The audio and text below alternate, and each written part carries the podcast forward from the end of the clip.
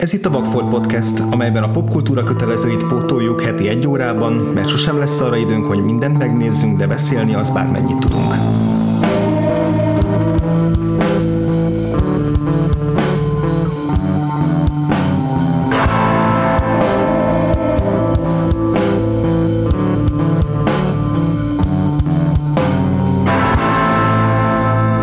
Engem Muszáj Andrásnak hívnak. Engem pedig Frivalszki Péternek. Egyszerre kirobbanó fesztiválbuli és elgondolkodtató művészet. Egyszerre bolondos expressionizmus és introvertált gátlásosság.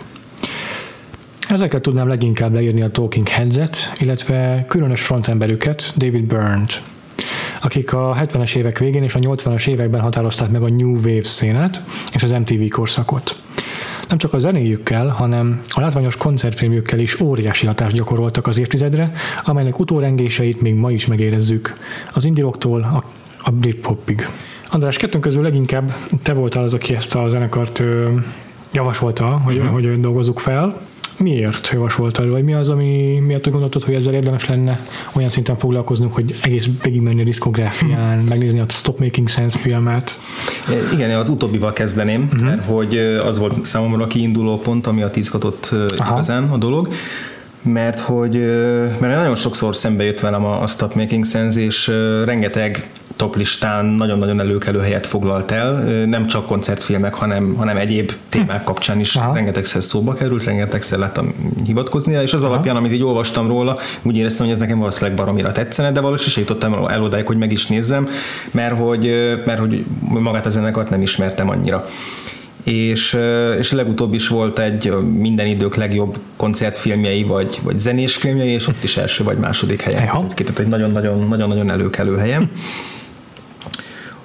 és igazából ez, a, a, ez, ez volt a fő indokom, hogy, a, hogy, a, hogy meg szeretném a Vagfolton belül nézni Aha. ezt a filmet, és ugye ha már megnézzük, akkor meg ehhez kapcsolódóan, akkor már menjünk végig a diszkográfián is, és hallgassuk végig a, a, lemezeiket. Aha. Egyébként hát, ugyanúgy, ahogy a Simon Garfunkel esetében itt is a végighallgatásban egy csomószor így felfigyeltem, hogy ja, hogy ez, ez, ez, ja. ez is az ő számuk, ez is az ő számuk.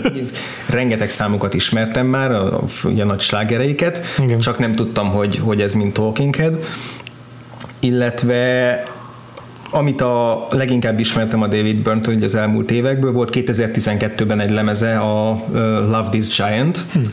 amit az Annie Clark-kal csinált, ugye Annie Clark a Szent Vincent hmm. művész néven fellépő Igen. rock istennő. Én, ugye já, volt itt is az A38-on és az ő közös lemezük az, az jött ki 2012-ben, abszolút saját számok, tehát közösen szerezték a számokat, és azzal turnéztak, és, és ez egy barom izgalmas hangszerelésű lemez meg, meg koncertturné volt, mert hogy gyakorlatilag volt egy, voltak ugye ők ketten, mint gitárosok, énekesek, volt egy dobosuk, meg talán még valami billentyű, és azon kívül volt olyan 8-10 fúvós. Hm. Tehát, hogy a basszustól kezdve a, a ritmus részét, a, a, a, a háttér szólamokat, azokat mind fúvósok játszották a tubától a szakszofonokig, és, és volt több koncertfelvétel is, amit, ami készült velük, és játszottak ugye klasszikus Talking Head számokat is, uh-huh. mondja például a Burning Down the House, azzal zárták a koncertet, és ez az egyik mhm. kedvenc, kedvenc koncertfelvételem a, az előadásról. Az, már, már ott is látszik, hogy nagyon pontosan meg van tervezve, hogy melyik zenész éppen mikor, hova lép, hova vonul, mit csinál, tehát egy nagyon, nagyon jól ki van találva, de hogy, a, de hogy mégsem érzi az ember ilyen nagyon programatikusnak, hanem valahogy ez úgy hozzátartozik a színpadi mozgás, meg a koreográfiahoz, hogy, hmm. hogy nagyon jól működjön. Hmm. És, és egyébként ehhez a számhoz meg, ha jól emlékszem, úgy jutottam el, hogy a Kék Nyúl játszotta egy időben igen, ezt a számot. Egyszer számként. vagy kétszer, igen, főleg amikor Jónás Verával léptek föl. Ez volt az ilyen, ilyen közös számuk, amit, amit eljátszottak, és szerintem valószínűleg tartom, hogy ezt a, ezt a hangszerelést vették alapul, mert ugye ott is a fúvós szekció elég hangsúlyos, és ilyen hasonló, hasonlóan Aha. dolgozták fel a dolgot. Tehát, és ugye a Kék Nyúl a kedvenc zenekarom, tehát kedvenc magyar zenekarom, és, és így is jutottam el ehhez a számhoz. Tehát ilyen többszörös áttételen keresztül közeledtem Igen, így minden irányból, így, így, Igen. így vettem körbe ezt a, ezt a zenekart, meg ezt az életművet, meg ezt a filmet, és akkor, és akkor ezért, ezért dobtam be. De mondom, a film volt az elsődleges, hogy azt, azt, azt mindenképpen meg akarom most már nézni. Aha. Neked mennyire volt ismerős itt David Byrne, meg a, meg a zenekar? Szerintem nagyjából úgy, mint neked. Mármint uh, a Burning Down the House-t azt ezerféle feldolgozásban hmm. ismeri az ember, meg uh, igen, menet közben is felismertem egy csomó dalukról, hogy ja, ezek valóban nem csak, hogy uh, Talking Head számok, de még emlékszem is a klipjükre, a VH1-ról, meg ilyesmi. Uh, Úgyhogy igen, rájöttem menet közben, hogy ez hatalmas hatású zenekar. Nem, nem, tehát bármennyire is szerintem vagy a mai generáció számára, vagy legalábbis egy európaiként annyira nem közismert a Talking Heads, mint mondjuk egy brit rockzenekar, mondjuk a Queen, de, de azért a New Wave-ben, meg a, a, a post-punkban iszonyatosan erőteljes volt az ő hatásuk ami mondjuk jól reprezentálja azt is, az is, hogy, hogy a St. Vincent-tel lép fel David Byrne Igen, igen, igen. És a kettőket így, a, hogyha wikipedia megnézel, akkor az art rock műfajjal sorolják be leginkább, uh-huh. ami egy ilyen tök egyedi, meg nagyon szűk kis ilyen fringe rock műfaj, és, és, a, és a Talking Heads az mindig ezen a fringe vonalon mozgott, mert össze-vissza keverte a stílusokat, és hát nagyon sok hasonló zenészt inspirált, nem csak a, a, a St. Vincent-et, de szerintem így közben biztos te is feltűnt, neked is feltűnt, mit tudom én, Arcade Fire uh-huh, inspiráció, uh-huh. meg egyéb ilyen hasonló uh-huh. indie zenekarok. Igen, a, szerintem a, a They Might Be Giants-től kezdve a, a Death Cab for Cutie, kb. mindenki így részben belőlük táplálkozik. Aha, aha. És, és a, a David Byrne, mint személyiség, mint karakter, és mint frontember is baromira hangsúlyos. Tehát Igen legalább annyira központi figurája ennek, a, ennek az időszaknak, mint a, mint a David Bowie vagy a Prince, mint, ja. mint így a, a fringe, fringe részen mozgó uh, furcsa figura. Uh, igaz, egy teljesen más uh, ja. Személyiséget testesít ja. meg, tehát nem az összehasonlítás ez nem a az előadás stílusukra, vagy a, vagy a, mondom, a személyiség egyékre vonatkozik, hanem arra, hogy, hogy így oldalról, oldalról mutat rá így a mainstreamre, hogy, hogy, hogy ő mit csinálna helyette. Amit mondtam, az egyébként tök igaz a, a St. Vincent-ös fellépéssel kapcsolatban, hogy így meg van tervezve az egész, és ez szerintem pont magának David Byrne-nek a, a kézjegye, uh-huh. mert ahogyan olvasgattam a, a Stop Making Sense-ről, Mm, azért a koreográfiának, meg úgy általában az, hogy ki hogy nézzen ki és hol álljon, azoknak ő, ő volt az ötlet gazdája. Úgyhogy szerintem beszéljünk picit a filmről, mm. ami egy 1984-es koncertfilm, a, egy évvel korábbi album, a Speaking in Tongues turnéjának az egyik állomása, vagy hát igazából igen, egyik állomása Hollywoodban készült, és azt hiszem, hogy három különböző koncertnek az összevágásából. Ez is az egyik oka annak, hogy meg volt tervezve minden a fellépésen, hogy a vágásnál látszódjon az, hogy, hogy különböző igen. időpontokban vették őket fel. Sőt, erre annyira rámentek, hogy a, a koncert elején, amikor a, a dobos megérkezik, akkor, akkor így mutatják, hogy így belehallgat valamilyen walkie-talkie-szerű dologba, mm és arról olvastam, hogy az, a, az, az a, azért kellett, mert hogy bejátszott magának egy takjelet, hogy, hogy pontosan ugyanazzal a ritmussal kezdje el a számokat, wow. mert hogy egyébként azért a koncerteken változni szokott, hogy nyilván picit gyorsabbra veszik, hogy Aha. a tömeg is hm. gyorsabban pogózhasson rá, vagy picit, picit így szabadabban kezelik, de hogy itt tudták, hogy három esténél így nagyon össze kell, hm. össze kell tenni, tehát így nagyon, nagyon rákészültek erre a, erre a dologra, hogy, hogy minden ugyanúgy nézzen ki. Aha meg, meg ugyanaz legyen, legyen a menet, és, és ugye ez volt az utolsó turnéjuk tulajdonképpen. Tehát hmm. tök érdekes, hogy így nagyon, nagyon egy ilyen így a határvonalon van ez a, Igen. ez a Stop Making Sense, így a, van ilyen előtte-utána korszak, a lemezeket tekintve is, majd arról úgy, úgy is beszélünk, de Igen. hogy általában így külön csoportként szokták kezelni az első öt lemezt, meg az utolsó hármat, és ugye pont ez a, a határpont. Yeah és hogy, ez, és hogy utána már nem turnéztak. Tehát, hogy a, a, tökre meglepődtem, mert hogy azért 84 után egy darabig még együtt volt a zenekar, de nem, nem tudom, hogy olyan ennyire kifárasztotta-e őket, hogy, hogy, hogy miért nem folytatták, vagy, ja. hogy, hogy akkor már nagyon így züllött szét a, a társaság, hogy egyre kevésbé kedvelték őket, gondolom, egymást. Egymást, igen, igen, igen. Ez szokott lenni. Elképzelhető valóban. Öt szerencsére ez a koncertfilmben nem látszik. Igen, igen, igen. Tök érdekes a filmmel kapcsolatban, akinek a, aminek a rendezője Jonathan Demi, aki leginkább a Bárányok hallgatnak mm-hmm. kapcsán ismerünk, mm-hmm, legalábbis utólag, meg a Philadelphia. Uh, amúgy zeneileg egy olyan rendezőről van szó, aki, aki kedveli a rockot, mert nem csak ezt a filmet rendezte zenei témában, hanem az egyik korábbi alkotása egy Robin Hitchcockról szóló zenés dokumentumfilmszerűség, a Storefront Hitchcock, illetve hát a tavalyi nem túl nagy sikerű Ricky and Flash rendezője is ő Meryl streep amiben egy ilyen kiörgedett rockstar játszik Meryl Streep. És most jön pont a, azt hiszem a Netflixre jön a Justin Timberlake koncertfilm, amit szintén ő rendezett. Aha. Na, azt Láttam még az előzetesét. úgyhogy ez a kapásból ki is lép akkor a rockzene műfajából Jonathan Demme, úgyhogy marha érdekes lesz. Ebben a filmben azt mutatja meg, hogy hogy is, hogy, hogy, hogy milyen más módon is lehet rock koncertet rendezni. Mert nem tudom, hogy mennyire szoktál koncertfilmeket nézegetni, én azért legalább a kedvenc egy-két filmet megnéztem és ez tényleg ugyanaz jellemző. Nem hasonló sémára épülnek, igen. Igen, tehát ezek a, az öltöző szobában ilyen lazán izé felvett szétcsoszós interjúk, meg fú, a koncert, ugye egyfolytában a közönséget látjuk, hogy hogyan igen, érzek, igen. Szólónál mindig a szólistát mutatják, a, a, tehát hogy megvannak azok a vágás technikák, igen. hogy mikor melyik kamera mit mutat. Igen, igen, igen. És itt pedig egyáltalán nem erről van szó, itt, uh, itt karakterek a zenészek. Uh-huh.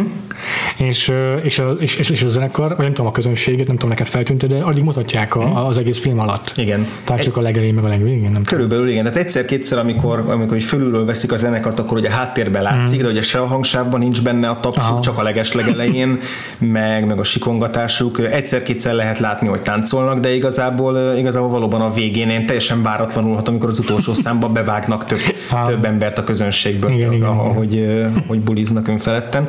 És hogy, és ugye ezt mondta is a Jonathan Demi, hogy, hogy ez, ez az volt a céljuk, hogy a, hogy aki beül erre a filmre, az mint hogyha a legjobb helyről nézni a koncertet ott a helyszínen, és ugye a legjobb hely az nem, nem, nem onnan van, ahol a közönségre lát rá az ember. Tehát, hogy nagyon rá akartak menni erre, hogy... Igen, hogy olyan élmény legyen, mint ott lenni. Hát el is sikerült érnünk, mert a korabeli beszámolóból az derült ki, hogy az emberek a moziban állva táncoltak. Igen, közben nézték. Kurva jó.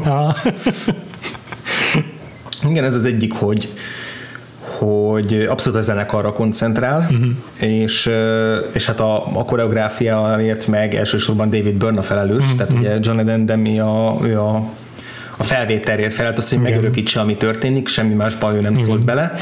Igen. Minden más az David Byrne-nek a munkája de hogy, de hogy a kamera az ugyanakkor tényleg azon is dolgozik, hogy hiába, hiába a David Byrne hiába saját magát tolja előtérbe igazából, tehát hogy ez, ez úgy róla szól azért ez a koncert, azért a saját karakterét építi föl, meg az összes trükk az róla szól, Persze.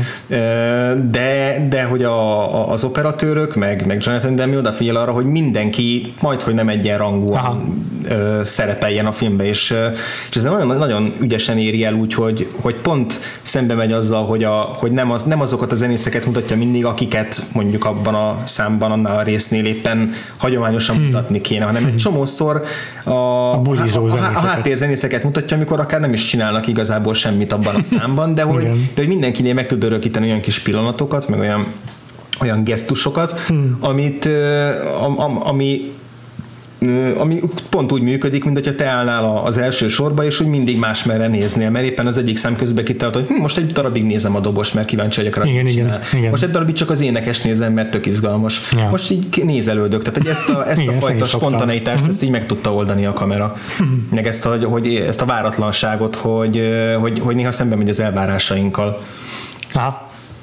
Úgyhogy, úgyhogy én így a koncert végére tényleg úgy éreztem, hogy mindenkit megismerek. Neked így ki volt a kedvenced? Nyilván David Byrne-t egy kiemeljük majd, mert hogy ő, ő pás kategóriába tartozik róla, mi sokat akarunk beszélni, de hogy így a, így a zenészek közül ki, ki, kik voltak így a, a legizgalmasabbak?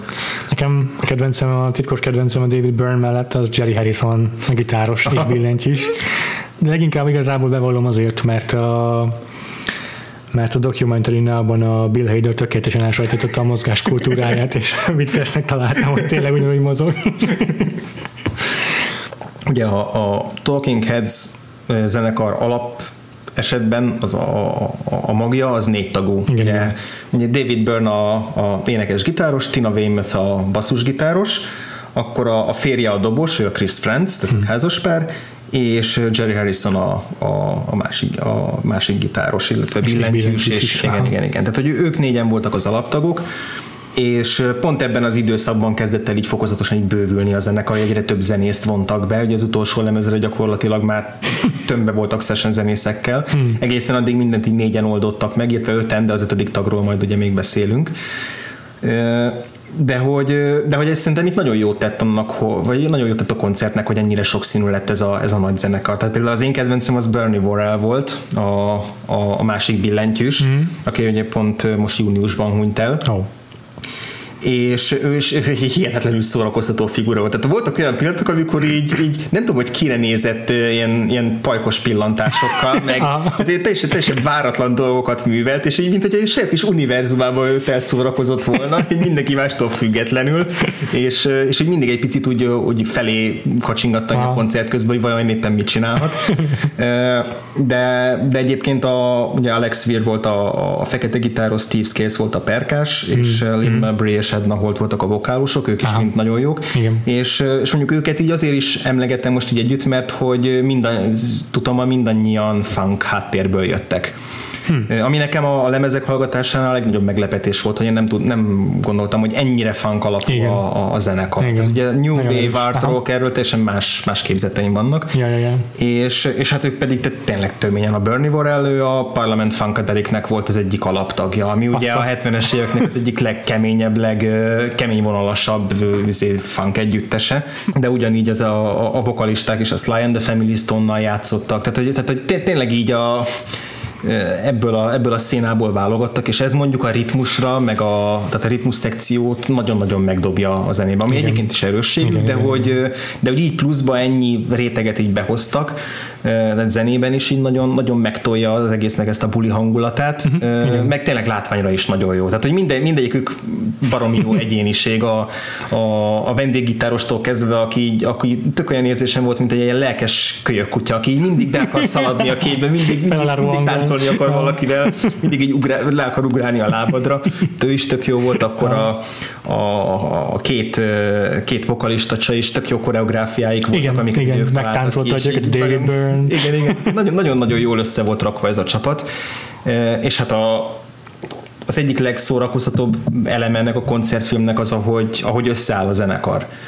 Igen. Tehát az, hogy, Igen. az, hogy, Igen. hogy az első számnál a Psycho Killernél a, egyedül jön ki a, mm. a David Byrne. És egy dobolapra szól. Egy kis izé, kazettás magnóval, és ja, egy dobolapra játszik egy szágitárral. Igen, ez marha jó kis koncertkezdés. És közben a hát, még, még fel vannak kapcsolva a fények, a háttérben látszanak így a létrák, meg a díszletek, és, és a szám közben tolják be a ródok oldalról Aha. egyesével azokat az emelvényeket, vagy hozzák be a plusz mikrofonokat, ahhoz így egyenként csatlakoznak a zenészek, és tök jó, hogy mi minden egyes új elemmel teljesen megváltozik a színpadkép, meg megváltozik a hangulata a koncertnek, ja, és, ja, ja. A, és a végére, amikor mindenki összeáll, akkor jön a Burning Down the House, mint a nagy igen, izé, igen. diszkófanfár, vagy a, vagy a crescendo. nagy crescendo, igen. Tehát, hogy ez, ez az első, de nem is tudom mennyi 20 perc, ez így Aha. borzasztóan jól ki van találva. Az és, biztos, és, így, igen. és így minden egyes szám így teljesen új lendületet ad a koncertnek.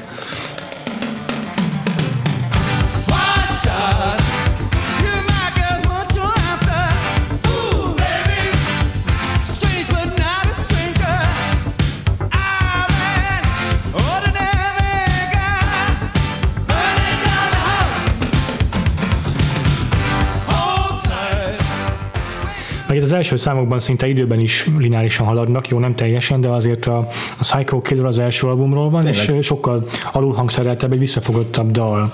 Aztán a következő az egy harmadik albumos dal, a Heaven, de ez még mindig egy ilyen nagyon visszafogott, ez csak egy elektroakusztikus dal, tök, tök, tök az alaphangszereléssel.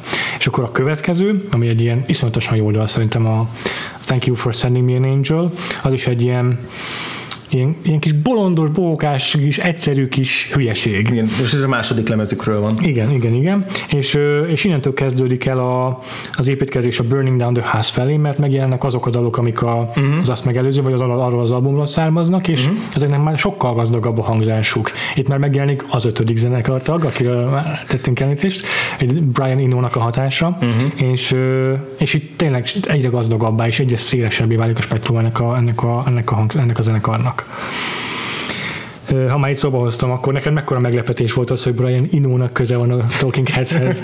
Brian Inónak kinek, kinek nincs head köze, vagy ki, ki, ki, kikhez nincsen köze.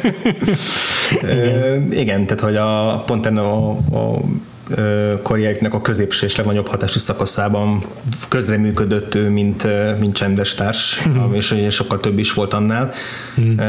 Hát elsősorban a YouTube-val kapcsolatos munkásságáról lehet tudni azért, meg Coldplay, meg meg a David Bowie, tehát hogy a, ö, ezek Igen. a leghíresebbek, de hogy a, tényleg amennyire egy utána olvasgattam, így viszonylag minimálisan, uh-huh. az alapján a, a, a Tolkien Kedzén is nagyon nagy szerepe volt abban, hogy, hogy jobban összeért a csapat, és abban, hogy, hogy itt sokkal bátrabb kísérletezésre ösztökélte őket. Ugye a Brian Eno-nak a nagy híres stratégiája, ez az Oblique Strategies nevezetű e, ilyen szabadalma, amit a szerintem könyvben is kiadott, hogy ugye neki az a trükkje, hogy, hogy bejön a stúdióba egy rakáskártyával, amire fölír különböző utasításokat, meg, meg gondolatokat. És, és ezekből random kell húzni a zenekarnak a felvételek különböző pontjaiba, és akkor meg, meg végrehajtani azt a feladatot, ami rajta van a kártyán, és hogy ezzel így be akarja tenni a véletlent, hogy, hogy amikor így, amikor valamilyen váratlan kihívás elé állítja őket, az így meg, meg, megbolondítja az előre berögzült gondolataikat. És akkor mit én ilyenek, hogy használjatok fel egy, egy régi ötleteteket, vagy változtassatok a, a tempón. De hogy néha ilyen teljesen absztrakt dolgokat mond, hogy például azt, hogy ask, ask your body ami semmit nem jelent, és akkor neki kell kitalálni, hogy ez mit jelent, vagy hogy try faking it ami szintén, szintén ezek, ezek mind arra szolgálnak, hogy, hogy a zenekar az így megpróbálja megfejteni azt, hogy ez, ez, ez mit jelent ez a dolog, a, amit kap, és hogy, hogy ezekkel így, így, így meg akarta bolondítani ezt a, ezt a lemezeknek a felvételét, és hogy tényleg tehát az ő időszakában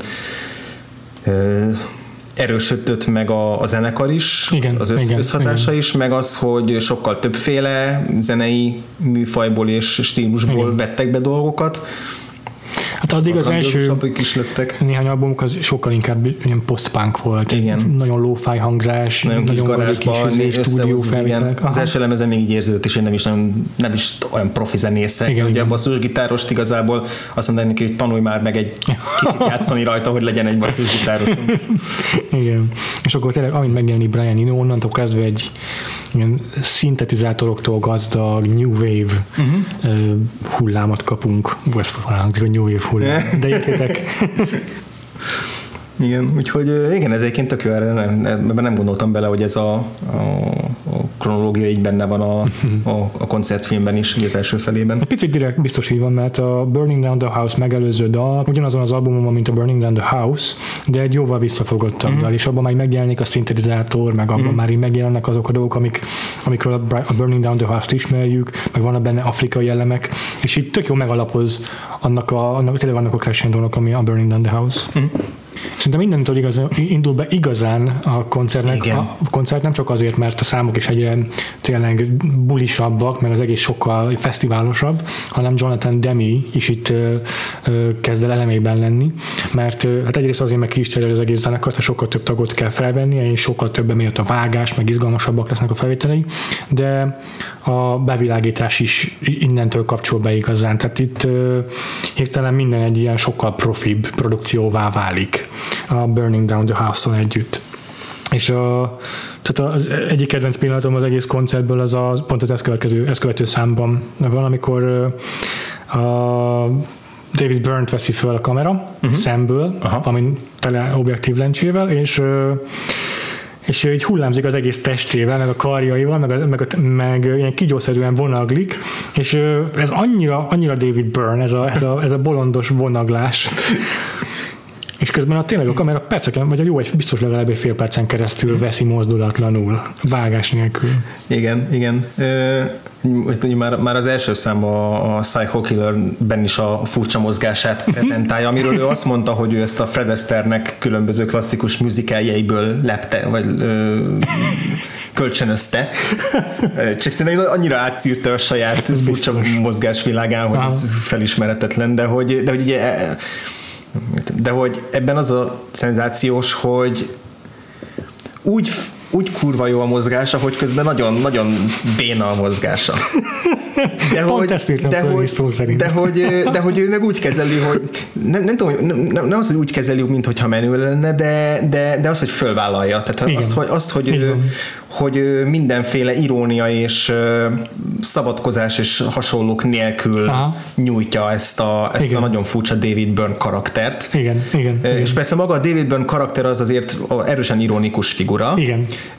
De hogy ahogy ő eljátsza, az teljesen önazonos. És innentől kezdve viszont, mm-hmm. viszont mégiscsak borzasztóan rokon szembes és menő lesz, Aha. mert az benne a menő, hogy mer, mer ilyen vállaltan idióta lenni. Igen, igen, és ez igen. egy csomó mindenben megmutatkozik, a, ahogy mondod ebbe a vonaglásba, olyan energiával tolja végig az egész koncertet, ami, ami szenzációs, elképesztő, elképesztő igen, lelkesedéssel és energiával. Igen. És valószínűleg azért is volt ez az utolsó turnéjuk, mert hogy a, erre a turnéra egy kicsit bekattant, és ilyen kvázi diktátorként viselkedett a, a, a próbák során, meg a felkészülés során, hogy mindennek annyira a helyén kellett lennie, és hogyha nem volt, akkor aztán ő dobált mindent, és üvöltött, és izé, tehát hogy, hm. e, hogy, hogy, hogy eléggé valószínűleg nem, nem a jó hangulatáról volt híres maga, maga a, a turné, a, a koncerten kívül, de hogy ha megnézed ezt a koncertfilmet, ez az utolsó dolog, ami eszedbe jut, hogy itt bármi feszültség lenne a zenekarban, meg bármi, bármelyen diktatórikus lenne, és egy, egy hmm. zsarnok akarnok lenne a, a frontember. Tökre úgy tűnik, mintha mindenki gyakorlatilag teljesen testen kívüli élménnyel a, a zene felett élvezetét valósítja meg. Tehát, hogy tényleg az a fajta örömzene valósul meg, amit, amit, amit, ami borzasztóan hamar átagad az emberre is, igen. és és hogyha ezt visszacsatolhatjuk a Whiplashre is, amit beszéltünk, hogy megint az, hogy megéri-e az, hogy esetleg valaki közben a háttérben annyira annyira szemét, meg vagy, vagy annyira zsarnoki, hogy hogy, hogy a háttérben nem, nem ugyanezek történnek, igen. Aha. Hát ezen szerintem még érdemes egy kicsit mm, lamentálnunk, hogy mm. vajon David Byrne tényleg ilyen zsarnok vagy? Tehát mi okozhatja nála ezt mm. pszichológiailag? Én azt gondolom, hogy hogy nem, nem egy ilyen control freakség, vagy egy ilyen diktátori mm. hatalomvágy nála ez, hanem, hanem sokkal inkább egyfajta félelem, gátlás, hogy valami nem úgy sikerül, ahogy ő szeretné, hmm. és ezt csak így tudja kifejezni. Valahogy úgy érzem, olvasni lehet róla, hogy, hogy színpadon kívül sokkal gátlásosabb, meg introvertáltabb figura, meg ő maga is azt nyilatkozta valamelyik tévésóban, egyszer volt egy ilyen felvétel, oda ment hozzá a riporter is kérdezte, hogy amúgy ő félénk, és azt mondta, ja, azt hiszem félénk vagyok. Szóval egy ilyen félénk sávú valójában ez a David Byrne. És legalábbis szerintem egyértelműen ez a mozgásából is, meg ugye a viselkedéséből nekem ezt, ezt tükröződik. Mm-hmm. Nekem egy nagyon furcsa, olyan ambivalens képen van emiatt a David Byrne-ről, mert tényleg azt látom, hogy tud bulizni, meg őszintén nagyon autentikus, amikor fellép. De ugyanakkor meg van benne az egész megjelenésében egyfajta ilyen introvertáltság, uh-huh. egy ilyen gátlásosság. Uh-huh. És szerintem ez okozza azt, hogy ő ennyire ragaszkodik, meg ennyire fél, ennyire ragaszkodik ahhoz, hogy minden az ő elképzelései szerint történjen, mert valójában fél attól, hogy mi lesz, ha nem úgy történik, hogy nem hallgatnak rá az emberek. Hm. Ja, érdekes, nem tudom. A, a magának valóság az biztos, hogy benne van, és hogy e, tényleg ettől izgalmas, hogy ezt én föl, föl is írtam magamnak, hogy a, hogyha, hogyha az ártorok meg a New Wave helyett más műfaj meghatározásokon keresni, akkor a neuro, neuro, na, neurotikus bully funk is egy, meg, szerintem egy megfelelő tág umbrellája ennek a, ennek a zenének. Igen. Tehát, hogy ez a, ez a kettősség, ez végig nagyon megvan. Igen. Lehet, hogy az is van benne, lehet, hogy az is benne van, hogy, hogy annyira látja a fejében, hogy, hogy, hogy mivel tud olyan érzelmi hatást elérni, amit szeretne, hmm. vagy annyira látja a fejében, hogy ő miket akar megvalósítani, hogy, hogy, hogy ebből aztán nem enged. És, és ez biztos, hogy hát mint minden zenekarban, ahol van egy nagyon erős frontember, e, ott, és a, a zenekar meg nem akar háttérzenekarként mm-hmm. asszisztálni, hanem egy, egy, egy, egy teljes jogú zenekarként, ugye olyan balhék is voltak, vagy hát nem balhék, de, de viták a lemezeknél, hogy akkor most kinek a neve szerepeljen szerzőként, mert hogy a mm. közös csemmeléseken születtek meg a számok, de ugye David Byrne igazából magának akarta yeah. a kreditet, mert hogy úgy érezte, hogy az ő kontribúciói így fontosak, tehát hogy ezek, ezek természetesen hmm. zenekaron belüli dolgok. Hmm. De az biztos, hogy ez a, ez a kettősség, ez, ez, ez nagyon ilyen izgalmas figurává teszi a, a, a David Byrne-t. Te mi gondolsz a hangjáról? Őszintén. Érdekes. Érdekes az is, hogy, hogy mennyire sokféle igen. sokféle ének stílust tud produkálni. Bizt... akkor mégis felismerhető. Mint nagyon felismerhető, nagyon affektált, uh-huh. tehát hogy azért ez egy modoros, ja, az, az ember meg az ének stílus is, de ez nagyon jól működik, ez a modorossága. Van egy csomó, amikor gyakorlatilag egy ének beszélt. Igen, ez is, a, ez Fred Armisen ebben tökéletesen hozza a figurát, hogyha megnézzük a dokumentary annak a részét, biztos vagyok benne, hogy uh-huh. erre nagyon ráment. Úgyhogy nekem nagyon rokon szembes egyébként, mármint a, a hangszínek. Igen, nekem szerintem tök kellemetlen hangja van. Nagyon kellemetlen hangja van. És, és a, úgy kellemetlen, hogy akkor neked ennek ellenére tetszik a be kellett szoknom, vagy? nekem meg kellett Aha. szoknom magát a Talking Heads-et is, tehát egy ilyen acquired taste nálam a zenekar. Ö, már a hangjából is nekem ez szivárog el, hogy, hogy ő benne van egyfajta gátlásosság, hogy azt érzem benne, hogy neki van egy kis gombóc a torkában, egy picit ideges mindig. És ő, talán lámpalázas lehet, hogy nem tudom, de ezt, ezt a szót tudnám használni arra, hogy mit érzek a hangjából kicsengeni, mm. hogy nem, nem, nem tudja magát annyira elengedni. Mm. És Mondjuk nekem ebbe a koncertben úgy tűnt, hogy maximálisan el Ja, igen, igen. Magát. Egyébként Tehát, ez hogy... a legérdekesebb, hogy közben ezt látom. Igen, és, és ennek is van egy ilyen íve, hogy a koncert közben egyre jobban adja át magát ennek, a, ennek a, az örömzenének, és egyre, egyre exaltáltabb lesz, és egyre kevésbé az a merev figura, aki Aha, a koncert igen. elején. Tehát valószínűleg ez is nagyon tudatos. Tehát én, én úgy érzem, hogy, hogy azért nagyon tisztában van a saját karakterével, és hogy Igen. ezzel szándékosan játszik. Tehát, hogy benne van egy ilyen játékosság, hogy ez a gátlásosság, ez, ez szerintem, még hogyha belőle is fakad, ezt ő egy színpadi személyiség részévé teszi, és nagyon tudatosan használja. Tudod, hogy tudom elképzelni, hogy míg a legtöbb zenész azt ö, szokta mondani, hogy ö, neki tényleg a közönség adja az energiát, uh-huh. addig David Byrne-nek a saját maga adja az energiát. Igen. Kicsit az egója táplálja. Igen, igen, saját igen ezzel egyetértek. Igen. És valószínűleg emiatt van az, hogy el tudja magát engedni a színpadon, meg ezért van az, hogy a saját előadása az, ami kihozza belőle ezt. A, igen. Mert van egyfajta ilyen transzállapot, amit ő elér a zenélés uh-huh. közben. Van egy ilyen ahogyan énekel, amit te is mondtál, egy átvált néha ilyen kántálásba, meg tökre megszállott, ahogy előad, de, de, de, nem úgy, hogy ilyen megigéző módon, hanem ilyen introvertált, sajátos hmm. módon. A, ennek a, a csúcspontja a Once in a Lifetime igen, számuk. Igen, az, ami teljesen egyértelműen egy ilyen ironikus izé, mint valamilyen tévéprédikátor. Így van, igen, és itt a, a koncertben is a Jonathan Demi ezt nagyon ki, hangsúlyozza is azzal, hogy hogy a refrénnél, ahol, a, ahol így a magasba emeli a kezét, és teljesen átszellemülten énekel és kántál, végig csak őt veszi. Tehát akkor Aha, nem bár igen, senki másra. Igen. Nagyon sokáig nem tudjuk elszakítani a tekintetünket róla, akkor sem, hogyha akarnánk. Igen, igen. És az egyik, egyik legszenzációsabb snit beállítás az egész filmből, ami így szabályosan így melbevágott, hogy van az egyik refrén résznél ebben a számban, amikor így elkezd így hátradőlni, Aha, és elkezd így hát, egyre, hátra, egyre hátrább dől, a végén már majdnem így izé hídba lefekszik, és akkor utána így ugye vissza, és azután, hogy visszaáll, utána vált a kamera először úgy, hogy oldalról mutatja őt, ahogy áll, és mögötte ott van a két éneke, a vokálos akik hátradőlnek, Aha. a vokálos sajok fölött ott van a két billentyűs, és, a, és így oldalról mutatja, hogy a két vokálos is így föláll, és vagy hmm. az, ahogy így elhelyezik, az olyan kibaszott, fantasztikus kompozíció, és annyira erős azután, hogy a, hogy a, a David Byrne-t néztük folyamatosan szemből, az így teljesen meghökkentett. Tehát ez a filmszerűség, az, ezt annyira a Jonathan Demme beleviszi ebbe a koncertbe, és, hmm. és bármennyire is kínált rengeteg alkalmat erre a David Byrne a koreográfiájával, ehhez azért kellett egy rendező, aki ezeket igen, észreveszi, igen, és aki igen, ezeket beleteszi a filmjébe, és aki ilyen szemmel figyeli, és, mm. és egy tök meglepő, amikor utána azt olvastam, hogy ennyire nem volt megtervezve a, a felvétel, gyakorlatilag pár dolgot így előtte azért kitalált, de hogy azt mondta az operatőröknek, hogy mászkáljanak közbe, és így wow. vegyék fel, amit gondolnak, és hogy a próbálják meg elkapni a pillanatot, és hogy aztán ezekből, ezekből rakják majd utólag össze, de hogy, de hogy nagyon el tudta találni ezeket a ezeket a részeket. Tényleg szerintem is az egész koncerten itt a legjobbak a Demi felvételei, és Burn is itt a leglátványosabb. Mert tényleg ez a ez a prédikátor előadás mondja, hogy a saját homlokát csapkodja, mint hogyha nem tudom, mi, Igen. ilyen born again Christian, izé, megtérésen menne éppen keresztül. Saját magával beszél, a kezével saját magával beszél.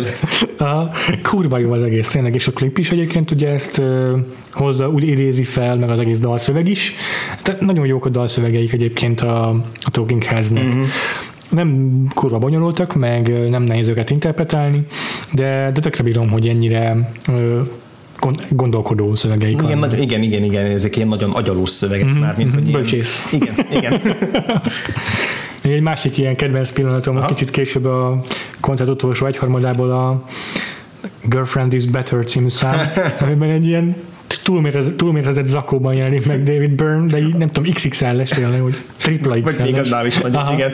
És elvileg ezt majd, hogyha újra nézem a koncertet, akkor figyelni akarom. Elvileg, ahogy megy a koncert, mindig egy picit nagyobb a zakója. Tehát, hogy így nem, ez egy fokozatos ember. Én azt hittem, hogy végig ugyanaz volt, és így egyszer csak nagy lett, de nem, elvileg végig így, így bővíti, bővíti, mert hogy a, a végén azt akarta, hogy ezzel ilyen teljesen aránytalan legyen, hogy túl pici legyen így a feje, meg hogy így túl nagy legyen. Tehát ez is persze egy csomó ilyen szimbolikusan is lehet érteni, hogy túl nagy rá ez a zene, és hogy oh. aztán lekapja, tehát, hogy, de hogy maga lát, hogy ez kurva jó, és hogy teljesen farccal tolja le azt a, azt a részt, amikor, amikor megjelenik ebben az óriás, óriás köpenyben. És itt is olyan kabátban. idétlenül tud mozogni. Tényleg, ahogy mondtad itt így a Burn, egyfolytában így az idétlen amatőrség és a lenyűgöző koreográfia határán táncol valahol, és nem tudom, tényleg azzal éri el az, hogy tudod szeretni, hogy nagyon autentikus. És, és az nagyon sokat számít egyébként, hogy hogy ez a, ez a sok idiótaság, amit ő művel a, a ruháival, a, a mozgásával,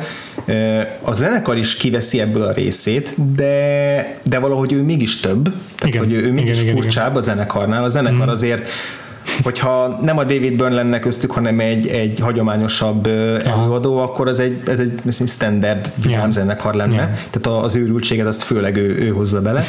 De hogy egyébként meg minden ilyen viszonylag tehát még a, a trükkök is így puritának, tehát a, az, hogy a, a színpad is viszonylag egyszerű, a ruhák is Igen. ilyen drap, budgyos, bénán kinéző ja, ja, ja. ruhák, tehát azért, hogy mondjuk... Meg... nem állnak nekik igazából Nem, jól. de mondjuk, hogyha megnézed Dire Straits koncertet, ott aztán minden, ott meg olyan csiricsáré mindenki a fehértől a piroson át, a, ja, ja, ja. mert azért köldökig kivágottik, hogy, hogy az 80-as évek divatjában lehet, lehet túlzásokba ha. esni, és hogy itt meg azért nagyon visszaszorította azt, hogy nem, nem, nem túl szép ruhák, de, de, de ilyen egy egyen képet adnak valamennyire, yeah, yeah. és és mondom, maga a színpad is viszonylag egyszerű, és az, amikor bedob valamilyen világítás trükköt, vagy, vagy hasonlót, akkor az is olyan mindig egy vörös háttér az van. jól néz ki. Vagy a, az egyik kedvencem, amikor, amikor ugye alulról világítják ah, meg őket, és a hátuk mögött csak az, az árnyékok táncolnak. Tehát ezek is nagyon profin ki vannak találva, de egyik sem ilyen grandiózus, óriás uh-huh. stadionrok őrület. Igen, uh, mindegyik egy kicsit ilyen művészprojektes. Igen, igen, igen, igen. És hát a, szerintem az egész koncertnek a legszebb pillanata, és amire igazából nagyon vártam, mert erről tudtam, hogy ez, ez egy híres pillanata a, a koncertnek, ez amikor az, a, az akkor még egyetlen uh, szerelmes dalukat énekelték el, ugye a This Must Be The Place Naive Melody-t, hmm. uh, mert hogy addig ők, ők uh, szerelmes dalokat nem nagyon írtak, hanem minden épületekről, meg, meg kormányról írtak meg, meg igen. absztrakt dolgokról. És, és aztán született meg az a dal, amikor, a, amikor összejött a, a, a akkori feleségével, és, ah. és akkor gondolta, jó, akkor, akkor mégiscsak kéne írni egy, egy szerelmes dalt, amit ilyen sablonokból összerakta a szövegét, és aztán mégis egy tök szép dolog lett belőle. Hmm. És ugye abban a, abban a számban hoz be egy, egy lámpát. Igen, és amikor, igen, az, az, amikor azzal a lámpával elkezd táncolni, az, ah. az valahogy annyira nem is nagyon tudok, tudok beszélni róla, mert hogy az a fajta teljesen földön túli öröm és, és játékosság, ami az arcán tükröződik, ott, ott pont mindig ott is annyira jó szöveket talál meg a, a, a kamera, a kamera hmm. hogy, hogy az, az, annyi, az valami olyan plusz dolgot fejez ki abban a számban, ami, amit nehéz így jelzőkkel leírni, meg nehéz így nagyon bekategorizálni, de hogy valami valami olyan plusz ilyen transzcendens dolgot, dolog születik ott meg, ami számomra legalábbis teljesen, teljesen hmm. elképesztő érzelmi hatása van annak a, annak a pillanatnak. Az egész koncertnek van egy olyan nagyon erős érzelmi húzása, hogy iszonyatosan jó kedved lesz tőle. Igen, emelkedett az egész. De igen, ez a szám szerintem is egy sokkal intimebb élmény, mert eleve ezek az állólámpáknak ilyen természetes sárga fényük van, mint a szobálámpáknak, és ez sokkal közelebb hozza, meg ez az első olyan szám, ahol az egész zenekar összeáll egy szűk kis csoportosulással, hogy beférnek egy, egy felvételbe, és mögöttük egy ilyen kisvárosnak a képen odavilágítva, tök jó, egy kis intim hangulata lesz igen, az egésznek. Igen, igen, igen. Tehát nagyon-nagyon nagyon, nagyon jó ki van találva az egész koncertnek a Aha. felépítése, a, a hangulati váltások, igen. egy pillanatig se unalmas, egy másfél órás a koncertfilm, de, de te, egy teljes, teljes élménynek, hmm. élménynek érződik. Hmm. Hogy az, ami a, a koncertfilmben is tényleg nagyon jól megmutatkozik egyrészt ez a, a David Byrne-nek a fanyar humora, ami nem csak a dalszövegekben, mm. hanem így a külsőségekben, meg ezekben az ötletekben is benne van. Aha. Akkor közben ez a, ez a ilyen paranoid neurózis, ami meg, ami meg tök érdekes kontrasztot alkot azzal, hogy vidámak a számok és bulisak, és közben néha a szövegben meg ilyen egész sötét hmm. látképeket fest, ilyen apokaliptikus izé, jeleneteket fest le ja. dolgokról, ja, ja. meg hogy ugye a témaválasztása is, hogy a a, második lemezüknek a címe More Songs About Buildings and Food, és hogy valóban ilyen teljesen Ez is ilyen önironikus. Hét, hétköznapi, mindennapi dolgokról énekelnek, és nem, a, nem azokról a klasszikus nagy témákról, amikről egy rock együttesnek énekelnie kellene. Úgyhogy ezt úgy írtam fel, hogy ők tulajdonképpen az elidegen, elidegenedésről bolondozva zenélnek. Mm, Tehát, hogy ez a bolondozós, ez én is nagyon sokszor. Ez a kettőség, ez így nagyon, nagyon megvan. A zenészekre is jellemző a fajta bolondozóság egyébként szerintem, hogy a dallamok, amiket játszanak, meg azok a hangszerek, amikkel játszanak, sokszor tök játékosak, meg így nem várnád ezt semmilyen rockzenekartól. A, főleg egyébként a ritmus szekción. Igen. Tehát azért a, a, a első öt lemezt így végighallgatva, uh-huh. az így nagyon-nagyon érződik, hogy akkor áll össze a zenekar, amikor őket az előtérbe tolják, ugye a dobot meg a basszusgitár. Főleg a basszusgitár uh-huh. rettenetesen jó basszus témái vannak a Tina Weymouthnek. Tehát, hogy ezért ahhoz, hogy tényleg ilyen jó, jó funkos számok szülessenek, eh, ahhoz, ahhoz nagyon-nagyon erősnek kell lenni egy ritmus szekciónak, és... Még szerintem azért elég repetitív, tehát nem sok variáció van a dalokban. Egyszerű, tehát, de, de, de, de a funkban pont ez a lényeg, ja. hogyha James Brown meghallgatsz, akkor ott sincsenek borzasztóan túlvariált, ja, bonyolított ezék. Itt pont az a lényeg, hogy bekerülj a groove-ba, ahhoz kell egy ilyen, egy, egy téma, amit folyamatosan ismételgetsz, de hogy a, a, azt a ritmust azt így nagyon jó kell, nagyon jó kell tolni. És és így, ahogy így hallgattam a, a lemezeket, és hallgattam a számokat, majdnem mindegyiknél így, hogy próbáltam ilyen kis feljegyzéseket csinálni, és egy idő után már mindegyiknél csak az volt, hogy tök jó baseline, tök jó ritmus. Tehát, hogy így folyamatosan ritmusra figyeltem oda, és a ritmus az a, a David Byrne is megvan, hogy, Hm. Ezt talán meg a Simon és garfunkel adásnál is mondtam, hogy én nem szoktam annyira figyelni a dalszövegekre, magukra a szövegekre, igen, de igen. hogy az sokat számít, hogy a prozódiája milyen, meg hogy hogyan énekel, igen. hogy legyen egy ilyen pattogós a, hm. a, a száma, ahogy a David Byrne énekel, az maga maga az énekének a ritmusa is nagyon-nagyon sokat hozzátesz a, a zenéjükhöz. Mm, igen. nem kell feltétlenül értened a szövegeket, érdemes, mert hogy tényleg, ahogy mondta, tényleg jók a szövegeik, mm jó pofák, de hogy, de hogy ha, ha nem annyira figyelsz rá oda, akkor is a, az ének az, az az fontos és domináns igen, igen, a számokban. Igen. Ahogy mondtad, nagyon sokat játszik a hangjával, és egyrészt tényleg különböző hangszereken tud énekelni, másrészt meg terakja ilyen inflexiókkal egy csomószor, meg ahogyan szokták fogalmazni az amerikai kritikusok, ilyen kis ugatásszerű vagy csaholásszerű effektekkel. Igen, ezek mind megvannak. Hmm. Végszaladunk gyorsan a lemezeken, nem fogunk mindegyikenről sokat beszélni, szerintem mindegyikről egy-két szót fogunk nagyjából ja, elmondani, Aha. mert nem, nem fogunk olyan mélységbe belemenni, mint a Simon Garfunkelnél, csak, csak így gyorsan ugye végignézni. Ugye a... Az első album a 77-es, Talking Heads 77 címet viselő lemez. Igen. Ez, ez nagyon erősen punk gyökerű ez szerintem. Még, igen, ez még, ez még nagyon határozottan. De azért itt van már egyből nekünk a Psycho Killer, mm. tényleg kurva jó dal, tehát azért itt már egyből bemutatkozik. Uh, annak se bonyolult a szövege, de tök jó. Mm. Nekem az egyik kedvencem egyébként erről a lemezről a The Book I Read. Mm-hmm. Ennek sincs semmi bonyolult szövege, de ilyen össze-vissza hosszúságokkal dolgozik, meg teljesen szabálytalan az egész. Uh, annak nagyon jó a dal, meg jó, jó ahogy énekli a, a Burn. Igen. Neked, neked miket írtál fel az albummal kapcsolatban? Egyrészt az, hogy hogy a hangszerelés az tényleg még ilyen nagyon csupasz, nagyon kis nyers, ami ja. egyébként rokon szembes, meg jó, de, mm, de a későbbiek fényében azért valóban kevés. Igen. Nagyon sok ilyen kis pilinckázó gitárok vannak, ilyen kis fényes hangzása Aha, a, igen. a számoknak, a dob is olyan úgy, úgy, úgy ott van a háttérben.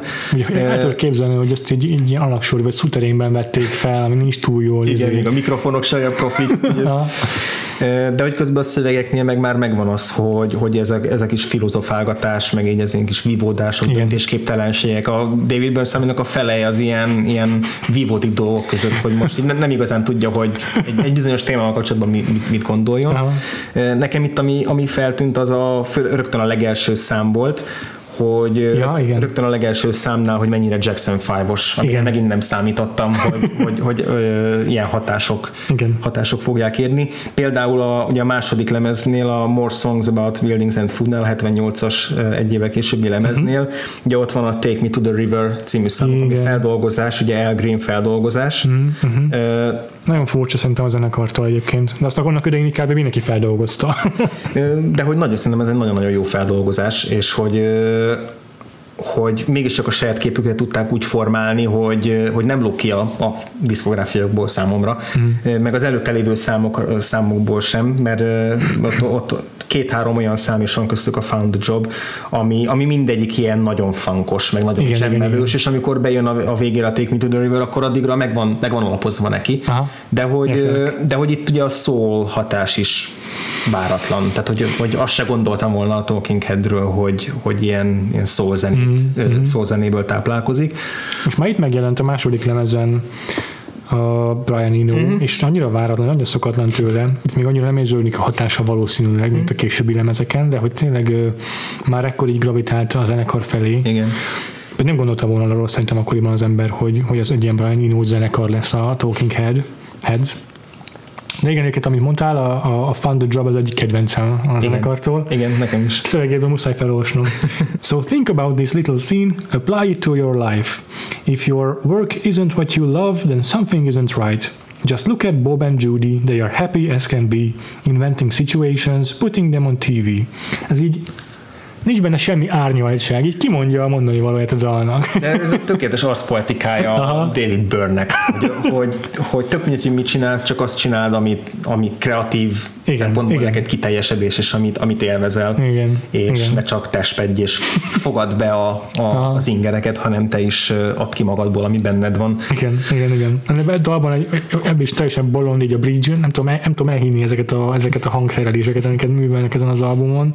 Imádom egyébként, meg azt is, ahogy énekel a Burn, a, a Thank You for Sending Me a Angel-ben mm-hmm. össze-vissza csúszkál a hangja, ez egy önmaga paródiája lenne, mint hogyha ezért hallanám a, a Fred Armisen, ahogy parodizálja David Byrne-t. A Brian Eno-nak szerintem itt abban érződik a, a hatása, hogy a ritmus szekciót előbbre tolja, hmm. hogy sokkal táncolhatóbbak ezek ah. a számok, tehát hogy sokkal dögösebbek. Igen. Igen. Az első lemezen is már el lehet táncolni, hogy De azért az olyan kis roppánkos vonaglás. Igen, igen, igen, igen. És aztán ezt, ezt tolják tovább a Fear of Music-ben is, az 1979-nél is, ahol, a, ahol ugye bejön az Afrobeat hatás, hogy a, a, a, az Afrobeat az a Felakuti nevével filmjelzett részben, nem uh-huh. annyira ismerős a műfajban, de de, de ő a, a legnagyobb név, akit talán így még, még a hallgatók közül is így ismerhetnek Aha. páron ez a, ugye az afrobitre jellemző ez a nagyon, nagyon exaltált ritmus, nagyon, nagyon sűrű, nagyon, nagyon-nagyon sok az a ritmus, a üt, ütőhangszer, uh-huh. ami szintén itt jön be, sok ilyen perka, meg kolomb, meg, meg egyebek, amikkel így meg van bolondítva a zene. A fúvósok is fontosak az afrobeatbe, az itt nincsen egyébként náluk, uh-huh. a Talking Heads-nél, csak nagyon késői lemezeknél, de hogy egyébként ezek a, ez az afrikai hatás, ez ennél a lemeznél jelenik meg először. Rögtön az első számnál ez az, ez az Izimbra, vagy Izimbra. Ja, igen, igen ilyen halancsa szám, ami amivel megint, megint ilyen, milyen furcsán ütik fel a lemezüket. Igen, igen. És hogy ez a, a zenei sokszínűség, amit az ütőhangszerekkel visznek be, az elektronikával, ugye ez megint ilyen Brian Eno hatás, hogy a, rengeteg ilyen szinti, meg elektronikus cuccot tesznek bele, hogy ez megint ilyen, tehát hogy a, a, a Talking Heads ez nagyon szép egyenletesen fejlődik, tehát nincsenek ilyen nagy ugrások benne, mm. hogy mindig a, vissza lehet vezetni az előző albumra Tényleg. azt, amit aztán tovább visznek a következőben, mm. és így még egy picit jobban kiteljes, kiteljesítenek, és itt ebben a lemezben a, a történetmesélés az, ami szerintem még egy nagy új plusz, hogy ilyen, már-már ilyen konceptalbumnak hat a, az a világ, amit felépítenek hmm. benne a, ez egyik kedvencem a Life During Wartime, amiben ilyen, tök ilyen apokaliptikus szenáriókat írnak föl, Igen. hogy kifosztják a boltokat, és a, hmm. már az egyetemekre nem járnak be az emberek, és már tehát, hogy, hogy jön a világ vége, és a, az utolsó szám a drugs, ott is ilyen már drogos trippekbe csúsznak bele, tehát hogy van egy ilyen, van egy ilyen nagyon, nagyon bajos ö, felhangja ezeknek a számoknak. Hmm. A, a tök vidám és lüktető zene mellett. Én két dalt írtam ki Aha. magamnak, ez, ami még nem, amit még nem említettünk, az egyik a, az Animals. Nagyon furcsa, nagyon furcsa de nagyon furcsa a szövege. Igen. Ebből nem akarok idézni, azt, hogy olvassátok el, hogyha van kedvetek, de ilyen kis, mint egy gyerekdal körülbelül. Igen, igen, de nagyon metaforikus tűnik, nagyon szatirikus, de, de nagyon vicces. Igen, igen. Egyetértek. Meg a Memories Can't Wait, ami mem, meg effektekkel játszanak nagyon jól a hangján. Ez is tök jó, említetted, hogy egy, egymásra építkeznek az albumaik, mert az előzőben volt egy olyan dal, a Warning Sign, amiben ilyen csomó torzítás volt a, uh-huh. a, a zenében, meg ilyen reverb effektus a hangján a Burnnek, és itt a Memories Can't Wait az megint ezt teljesíti ki, és ilyen totál olyan az egésznek a hangzása, mint egy Them Crooked Vulture szám, és ilyen Josh Homme hangja van uh, David Byrne-nek a dalban, meg az egész dal egy olyan ilyen húzós, nem is tudom, post blues valami, nagyon érdekes dal. Hm. Nekem erről, erről a lemezről szövegileg egyébként a Heavens a, a, a mhm. kedvencem, mm. annak is borzasztóan jó, jó, jó szatirikus szövege van, mert egy ahogy elénekli David Byrne az alapján ez egy ilyen tök ábrándos ö, dal arról, hogy, hogy milyen szép azért a mennyországban, de amit, amit mond, az meg arról szól, hogy, hogy teljesen mindig minden ugyanolyan, mindig Igen. ugyanaz történik, Igen. és ezt, és ezt úgy építi fel ezt a szöveget, hogy a, a karakter, aki énekli, az ezt mind pozitívan említi, de közben maga, amit pozitívan említ, az meg egy borzasztóan negatív dolog. Aha, hogy ez, ez, ez nagyon jó játszik ezzel az iróniával. Igen, igen. És így jutunk el a következő Brian Eno együttműködésig uh-huh. a 1980-as Remaining Lighthouse. Amit tulajdonképpen a a közmegegyezés szerinti csúcs teljesítményük. Igen, Tehát, igen, hogy ez, igen. a, ez, ez szokás a listákon általában az első helyre tenni, hogy ez a, a, a nagy lemezük. És egyébként pont attól, amiért, ami annyira jellemző a Talking Heads-re, hogy egyszerre játékos, meg extatikus, de ugyanakkor mégis komolyan vehető. Igen, igen. Tehát olyan, mint hogy az őrület határán táncolna valaki vidáman. Hú, igen. Egy szakadék szélén. Mm-hmm. Tehát, hogy egy csomó ilyen mint egy idegösszeomlás határán lenne a karakter, aki énekel, vagy, vagy így a, a paranoia, így, így már összezárulnak körülötte a falak, de hogy, de hogy közben, közben meg mégis van benne valami olyan önfeledtség, meg vidámság. Mikor az első számtól én teljesen kiborultam a Born Under Punches. Na, arra az... gondolok elsősorban, igen, ezek, ezeknél a jelzőknél. Ezeken nagyon nem tetszett amúgy. nagyon borzalmas, ilyen, ilyen szétcsúszós funk, kicsit ilyen fish hát a Fish zenekar PH-val írva. Igen. Arra emlékeztetett engem, én bírom nagyon a funkot, de valahogy ez az a dal ez olyan, mintha egy mesterséges intelligenciát meg, megkértek volna írni egy funk dal, ez nem tudom, nagyon furcsa volt, ilyen mesterséges. De a, amit mondasz, az azért is nagyon igaz, a The Overload című számra, mm, ami egy ilyen az el, nagyon elvont. Az meg egy nagyon dorszos szám. Egyébként. Aha, tényleg, és ez a, nem szeretem azt, hogy jelzott, hogy elvont, mert, mert üres, de ez egy tényleg elvont dal. Igen, igen. Teljesen diszociáltak a sorok, meg a zene is olyan lehangoló, az egésznek a hangulat, amit mondasz, apokaliptikus. De az igen, ugyan, ugyanakkor meg itt van mellette a Once in a Lifetime, uh-huh. ami meg ez a teljesen izé, transz állapot, uh-huh. és ilyen nagyon-nagyon átélhető dal, ami persze tök ironikus. Uh-huh. A, azzal számokat csak egy ilyen kis technikai érdekesség, hogy miért olyan miért olyan fur, ö, zaklatott ez a szám, ugye a, a verze refrénnek a váltakozása, hogy a, a, egyrészt a verzénél folyamatosan a, az, a, az a zenei háttér az úgy olyan, olyan idegességet kelt, tehát aha. feszültséget aha, kelt, aha, aha. és aztán jön a refrén, amely meg egy ilyen egy, egy, egy teljesen dallamos és ö, erős válasz rá, de hogy a, a feszültséget Igen. elsősorban az okozza, hogy ö, és azt hiszem ez is a Brian Eno-nak a javaslata volt, hogy, hogy az afrikai ritmusokat, ahogy beleviszi, Igen a, az egyet máshol kezdje el. Tehát, hogy a, a zenekar mindig egynél mm-hmm. kezdje az éneket, de hogy a David Byrne meg háromnál lép be. Tehát, wow. hogyha számolod a, izé wow. a, a, a, az ütemet, vagy az izé ritmust, akkor elkezd, elkezdődik, a, elkezdődik egy, egy kör, elkezdi a, a zenekar, és nem, nem az elején kezd énekelni annak a körnek a David Byrne, hanem, hanem kivál. Wow. Tehát, hogy ettől így minden így szét van csúszva, minden rosszkor történik, és ettől van egy ilyen feszültség, és aztán később is, amikor egymásra válaszolgatnak, ott is van egy ilyen folyamatos harc. Tehát, hogy ez rengeteg ilyen, ezért ezeknek utána lehet olvasni, akit, akit így érdekel, hogy milyen, milyen cseleket dobtak be, de hogy tényleg nagyon sokat játszottak a ritmussal. Yourself living in a shotgun shack. You may find yourself in another part of the world. You may find yourself behind the wheel of a large automobile. You may find yourself in a beautiful house with a beautiful wife. You may ask yourself, well, how did I get here? Letting the days go by, let the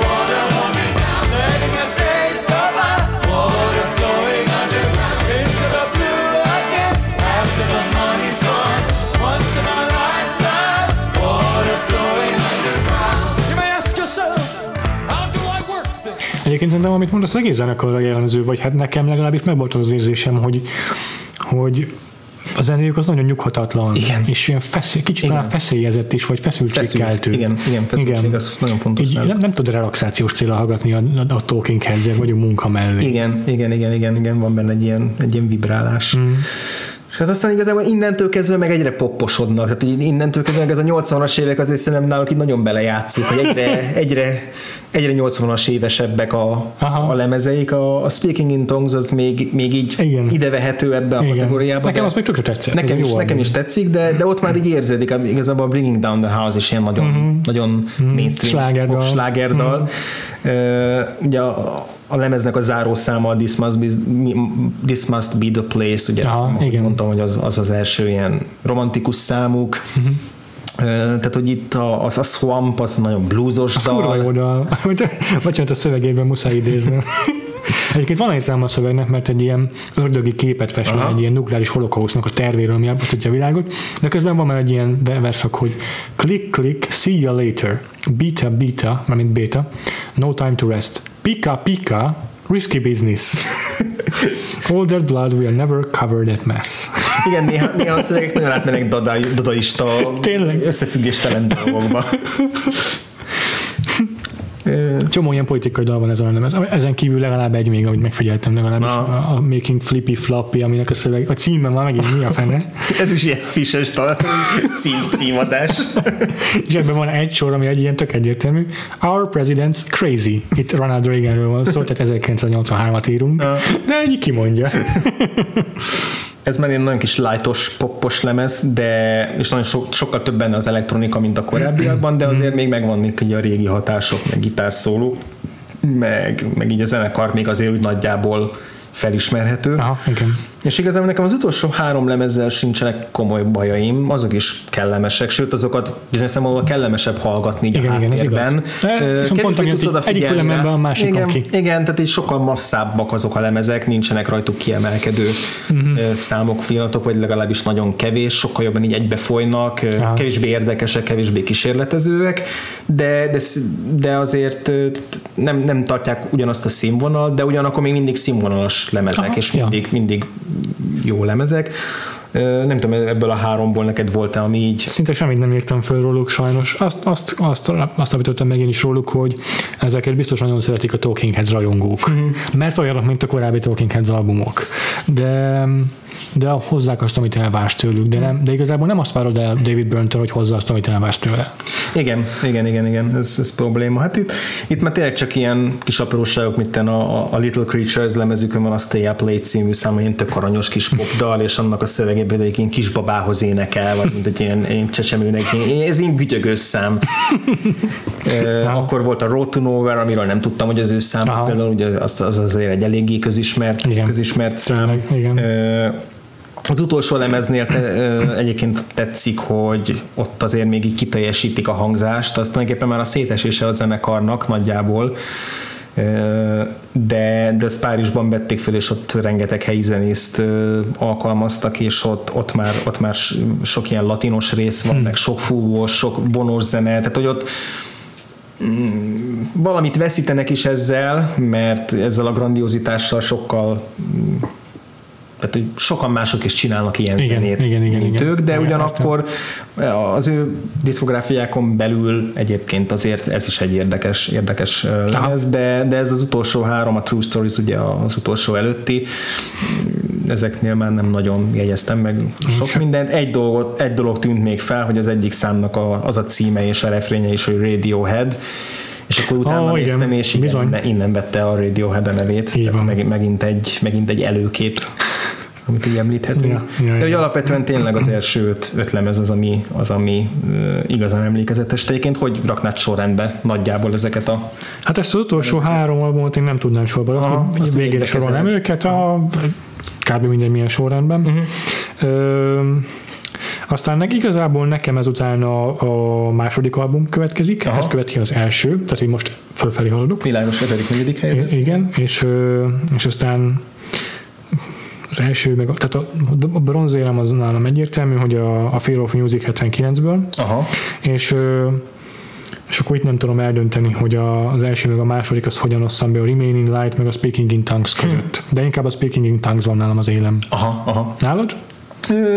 Nem picit máshogy alakul, ez az öt legalábbis. A, a Talking Heads az ötödik, hmm. az első lemezük, nálam aha. utána jön a Speaking in Tongues. Igen? Aha, aha hmm. igen, az nálam egy picit kevésbé, annak ellenére, hogy van rajta kedvenc számom több aha. is, de a maga a lemez egész az, az picit nekem kevésbé erős, a, utána jön a More Songs, tehát ugye a második Igen. lemezük, és aztán a, a Fear of Music Remaining Light, tehát hm. sablonosan hozom a, a utolsónak a, a vagy, vagy na, szóval sablonosan hozom elsőnek azt, amit szinte mindenki Igen, más is szokott.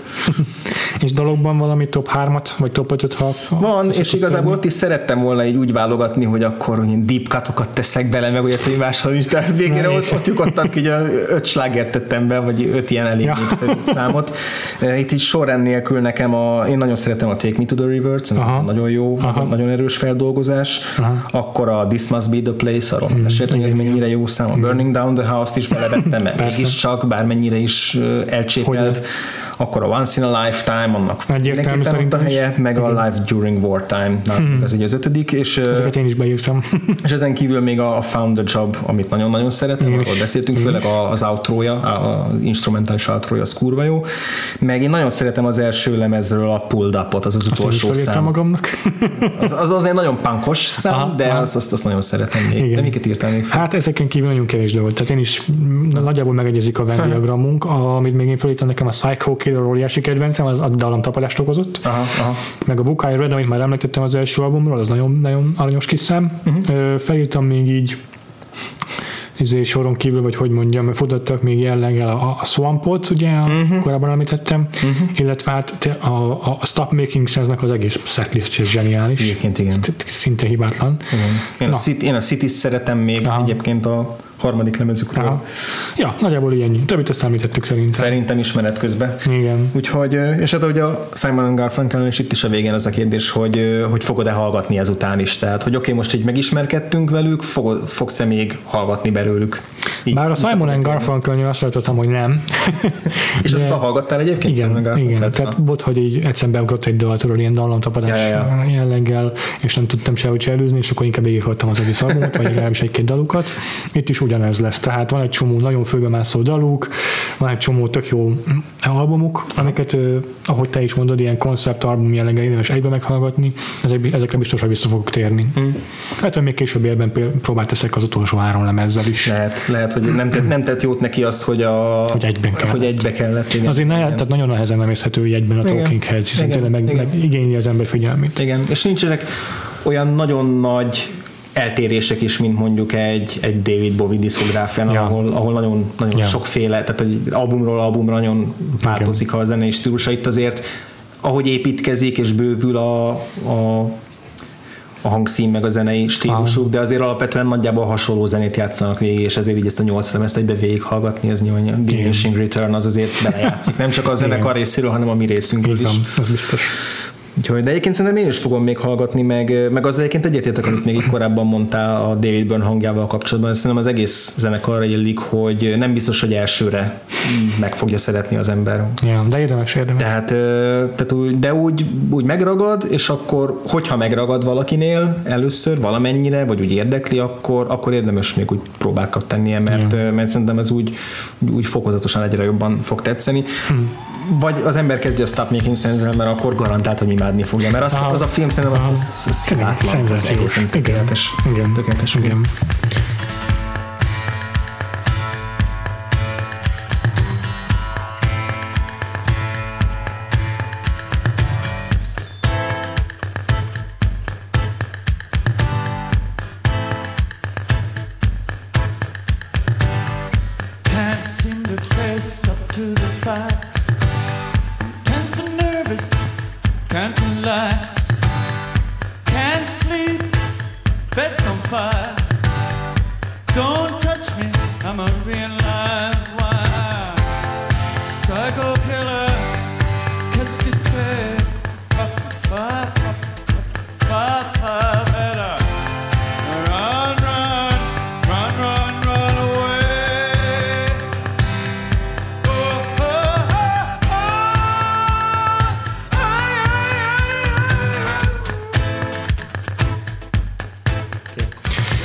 más hátra, mint a, az újjászületett kitekintő rovatunk, amelyben a múlt héten lefektetett szabályok szerint ö, igyekszünk egy olyan témában fejenként egy, egy top 3-as listát uh-huh. összerakni, amely valamilyen módon szegről végül kapcsolódik a heti feldolgozásunkhoz. Uh-huh. Ezúttal tehát ö, arról fogunk beszélni, hogy ö, milyen olyan rendezőket kedvelünk, akik valahogy a saját zsánerükből, vagy legalábbis az által, a, a hozzájuk kapcsolódó, bennük kialakult, róluk kialakult képről, képtől eltérő műfajban is alkottak. És Jonathan Demi, aki tényleg drámákról, meg thrillerekről ismerünk, ezzel a zenés filmmel nagyon meglepő volt számunkra, hm. bár ugye valójában sokkal korábban csinálta azt a Making sense mint azokat, amiket ismerünk tőle. Igen, meg hogy alapvetően ő legalább annyira tekintet, hogy dokumentumfilm rendezőnek is, mint játékfilm rendezőnek is. A, tehát, hogy a filmográfiát végignézzük, akkor, akkor majdnem ugyanannyi nem játékfilmet rendezett, de, de ennek ellenére mégis azért valahogy a, lehet, hogy ez csak rólunk állít ki személyiségi bizonyítvány, de hogy alapvetően mégis csak úgy gondolunk Jonathan Demmire, mint a Bálányok hallgatnak Philadelphia, meg egy-két kevésbé. Ja kevésbé sikerült az a filmjének a rendező, és ahhoz képest ez nekünk legalábbis meglepő volt, uh-huh. hogy... Uh-huh. Hát én ezen a szempont alapján vállaltam egyébként uh-huh. a top 3 hogy inkább mint nekem meglepő, mint hogy a filmográfiában olyan kilógó darabok igen, kell, igen, igen. hogy legyenek. Ki neked, a... neked ki a harmadikad? Tehát én alapvetően úgy válogattam, hogy, hogy olyan rendezőket úgy kiejtettem a magam szempontjából, aztán lehet, hogy nálad bekerülnek majd be, ilyenek, be.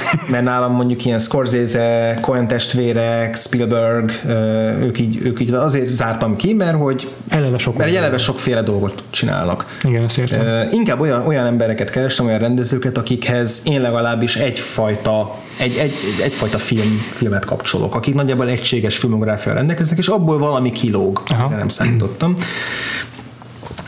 Nálam a harmadik, az, az pont, pont nem ilyen lesz.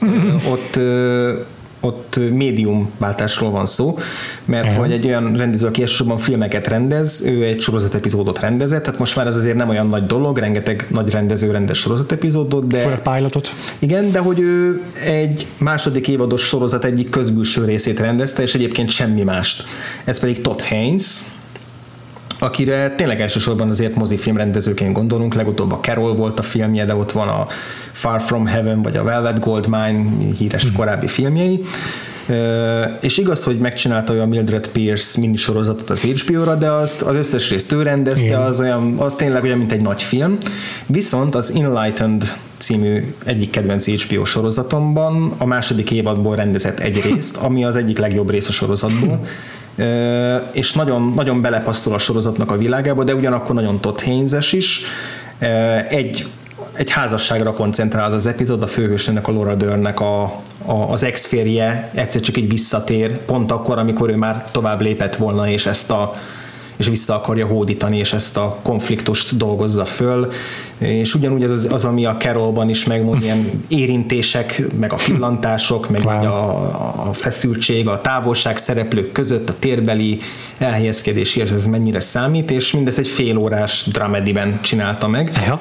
Úgyhogy, úgyhogy én ezért gondolkoztam, gondoltam őt kiválasztani egy harmadik helyre, mert hogy se előtte, se utána nem csinált tévésorozat epizódot, nem akar ő betörni ebbe a bizniszbe, de hogy erre az egyrésztről ő, ő kikacsintott, és, és másnak a, a a világába ja, belül, ja, ja. és aztán azon belül picit ha. beletette a saját dolgait is. Aha. Nálam ez, ő, ő lett a harmadik. Nálad ki a harmadik? Nálam, hogy nekem az volt a vezérelvem, hogy ha már úgyis zenés filmet dolgoztunk fel, akkor legyen olyan rendező, aki amúgy nem a zenés műfaj, műfajról jellem, Aha. ismerünk, de éppen van egy olyan alkotásra, ami ez mondjuk, ez mondjuk egy tök logikus, meg teljesen, teljesen, teljesen jó ér. Nálam egyetlen zenész, zenés film se lesz, úgyhogy nem egy kicsit közelebb maradtál a témához na akkor mi a harmadik? Viszont így meg annyira nem érdekesek valószínűleg a választásaim. Az első ugyanis a, a legkézenfekvőbb, amit említeni szoktak a furcsa rendezői döntések között, ez a George Miller-től a Happy Feet, aha. az animációs film a Pingvinekkel, ami tök, tök sok zenével van aha, tele. Aha. George Miller a Mad Max filmek rendezője, meg ugye azon kívül azért sok mást is csinált, például a Baby-et is, tehát mm-hmm. nem mhm. azt mondjuk, hogy ő egy ilyen nagy ótör, aki csak Mad Max-os autósfilmeket rendez, de attól függetlenül mindig meglepődik az ember, amikor megtudja, hogy, hogy a Happy Feet az ő nevéhez fűződik. Igen. Ami tök jó van megrendezve, és jók a színészek benne, és egy valójában tök jó film. Aha. Nem izé Pixar színvonal, meg nem mit tudom én a legzseniálisabb animációs film ever, de egy abszolút nézhető film, marha jól sikerült, van ebben a látványos képi megoldások, Aha. kihasználja az animációt, mint eszközt, Úgyhogy be kell tennem ebbe a top listámba. Ez nagyon nem jutott eszembe, de ez hibátlan választás, teljesen jó. Ki a második nem, nem, nem látom a filmet, de, ja, de, de abszolút, abszolút jó. Na a második az az még egy érdekesebb kirándulás, ahol a, egy rendező színészként tűnik fel. Ráadásul olyan szerepben, amire teljesen váratlan tőle, ez pedig Werner Herzog. Oh. És két, két alakítását is kiválasztottam. Az egyik a Jack Reacher beli főgonosz alakítása, ami, ami attól vicces, hogy Werner Herzog játsza a fő, a, nem tudom, az egy félszemű főgonosz volt. Ú, nem emlékszem már. Volt Aha, valami, valami deformitása, vagy kevesebb újja volt, vagy már nem emlékszem, mi volt pontosan a igen, deformitása. kevesebb újja de, volt. Igen, de hogy ez, ez már, már nagyon komikus, uh-huh. hogy eljátszotta ezt a, a főgonosz figurát, de még viccesebb a Parks and Recreation beli cameója a hetedik évad első részében, amikor a MD és April házat keresnek maguknak, és egy ilyen borzalmas kísértett házat, ilyen romos, mint, a, mint ami a pszichónak a háza, egy olyat találnak maguknak, és persze rögtön beleszeretnek, és ennek a tulajdonosa Werner Herzog, aki a rá jellemző azóta 5000-szer parodizált oh. kadenciájával mond olyan mondatokat, amikor megkérdezi tőle az April, hogy is this a staircase to nowhere? Mire azt válaszolja, hogy yes it is, you have a good eye. és végén belemondja a kamerába, hogy I decided to move to Orlando to be closer to Disney World. és amikor Werner Herzog ezt mondja, az, az önmagában kétetlenül szórakoztató, úgyhogy, úgyhogy a Werner Herzog, amikor elébe ment annak, hogy, hogy mémesítették, és saját magát is mémesítette egyszer, ezt mindenképpen másodiknak be kellett választanom. Ki az első helyezetted? Nem, Nem, második. Ki a második? Bocsánat, igen. Az én második helyezettem megint, na ez abszolút minden tekintetben beleillik a, a, a definícióban. Ha? Szerintem te is meg fogsz lepődni, de Wes Cravenről van szó. Kizárólag horrorfilmeket rendezett a csávó, kivéve a Music of the Heart-ot, ami egy ilyen romantikus dráma Meryl Streep-el, amiért Meryl Streep-et Oscarra jelölték. Meryl Streep-et kb. mindenit Oscar jelölik most már, egyébként eh, befordul a sarkon is, elbuklik, az is Oscar-díjra fogják élni. De, de egy jó az alakítás, nem láttam végig, tehát ez így, talán egyszer elkaptam tévében, és Aha. most belenéztem, hogy jól emlékszem-e, de nagyon jó az alakítása a Meryl Streepnek, és, és nincsenek magas tétek ebben a filmben, egy tanárnőt játszik, aki zenészeket oktat, zenei iskolában oktat Aha. gyerekeket, és ez itt tele van zenével a film természetesen, és a helyi iskola vezetőséggel, meg a nem tudom, helyi beliekkel vannak konfliktusai, uh-huh. és erről szólt, tehát ilyen iszonyatosan kis egyszerű kis film, nem is értem, hogy került hozzá Wes Craven, de ezt megrendezte, viszonylag jók a kritikái a filmnek, hmm. amúgy nem egy kiemelkedő darab, Aha. de ebbe a listába baromira beleélik, és egyébként tényleg érdemes megnézni. Na ez is egy remek ötlet, erről, erről sem tudtam. Pontosan erről egyáltalán nem tudtam. Ja. Ja, hát az első helyezettemről már egyszer volt szó a podcast során, vagy pontosabban úgy fogunk hogy majdnem volt róla szó, ez pedig Michael Mannnek a, a kirándulása az utolsó Mohikán, az 1992-es filmje. Mert hogyha Michael Mann filmográfiára gondolok, akkor nem az áradó szentimentalizmus és a romantikus érzelemgazdagság az első, ami eszünk ja, róla. Az érzelmek azoknál a, a, az elfolytott férfi macsói gondolatokban fogalmazódnak meg, és a professzionalizmushoz való maximális ragaszkodásban és a hűvös kékes képi világ ja, ja, ja. jelenik meg. És a modern kornak a látványvilága. Így van, és ehhez képest egy, életesen egy alkalommal csinált egy olyan filmet, ami viszont az egyik legérzelmesebb film, ami az elmúlt, nem tudom, 30 évből az utolsó Mohikán, a James Fenimore Coopernek az adaptációja, amiben a zenétől kezdve a, a, a látványvilágig, a, a az egész korszaknak a megidézéséig minden egy ilyen borzasztóan grandiózus, teljesen másfajta hagyomány, hagyomány tápol, és egyszerűen nem tudom elképzelni Michael Ment, ahogy ő, ahogy ő ebbe a filmbe beleéli magát. Ja. Tehát azt el tudom képzelni, hogy minden egyes puskánál így megnézi, hogy jól van-e beállítva és korhűve, ezt így el tudom képzelni, a maximalizmusát, meg hogy őrületbe kergeti a, a stábot azzal, hogy most akkor ezt a Stars Indian statisztát ezt még egyszer levonultatom,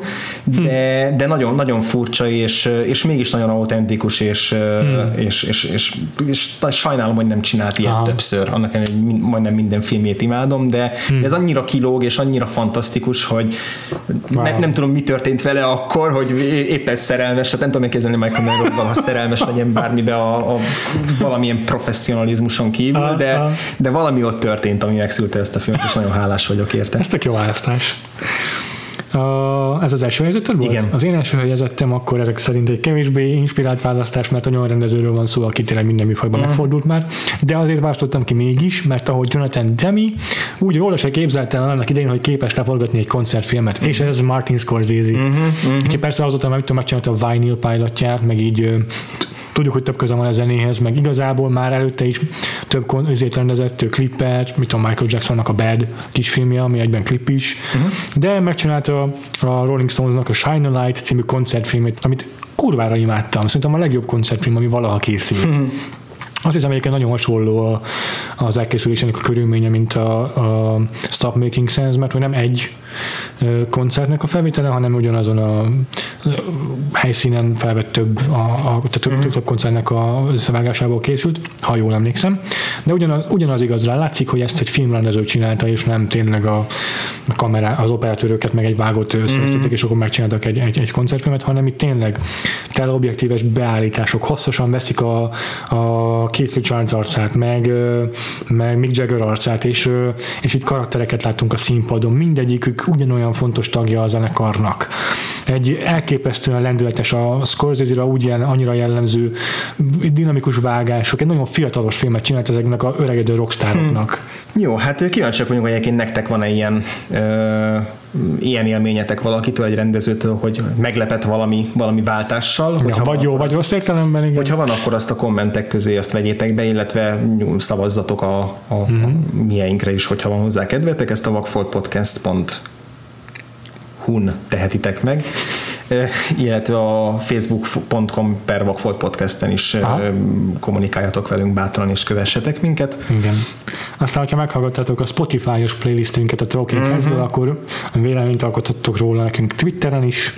Én F-R-E-E-V-O, azaz Frivo néven vagyok elérhető. Én Gaines, G-A-I-N-E-S is egy aláhúzás. iTunes-on fönn vagyunk, ott lehet ratingelni, lehet review-t írni, amit csak szeretnétek, egész nyugodtan. Uh-huh. A főcímzenénket, szlogen, szignálunkat továbbra is. Az Artúr zenekar szerzeménye szól. És, és hát akkor következő adásunknak a témája, új blokkot fogunk kezdeni, most ez egy ilyen egyszerű alkalom volt ez a zenei adás, és az új blokkunknak igazán nem találtunk ki címet, tehát nincs ilyen nagyon, ennek most, most ilyen nagyon markánsan megfogható címe, de mondjuk úgy, hogy akkor a 40-es évek. Jó. A 1940-es évekbe fogunk visszamenni, szerettünk volna most már egy ideje távolabb menni, valódi klasszikusokat nézni. Igen. 340-es évekbeli filmet választottunk ki, körülbelül úgy, hogy eleje, vége, közepe legyen, és ennek az első darabja az a His Girl Friday című mm-hmm. film lesz úgyhogy azt pótoljátok be addig ti is, és hatalmas volt. Találkozunk akkor a jövő héten. Sziasztok!